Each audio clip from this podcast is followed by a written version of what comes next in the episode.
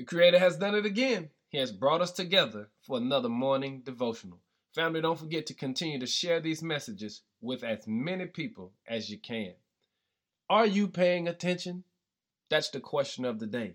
Because when we read scripture, we'll discover that God has gone through great lengths to get our attention. And when you read Isaiah 48, specifically verse 17, the NLT version, here's what it says This is what the Lord says, your Redeemer the Holy One of Israel.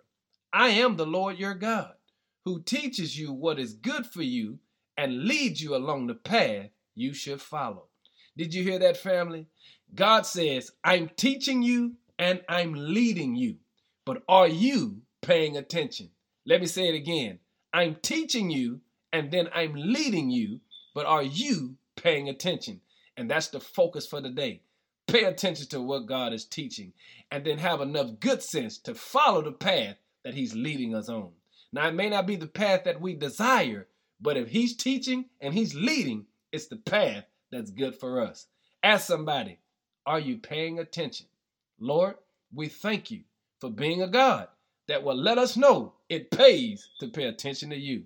You be the leader and we'll be the followers. In Jesus' name, we're paying attention. Amen.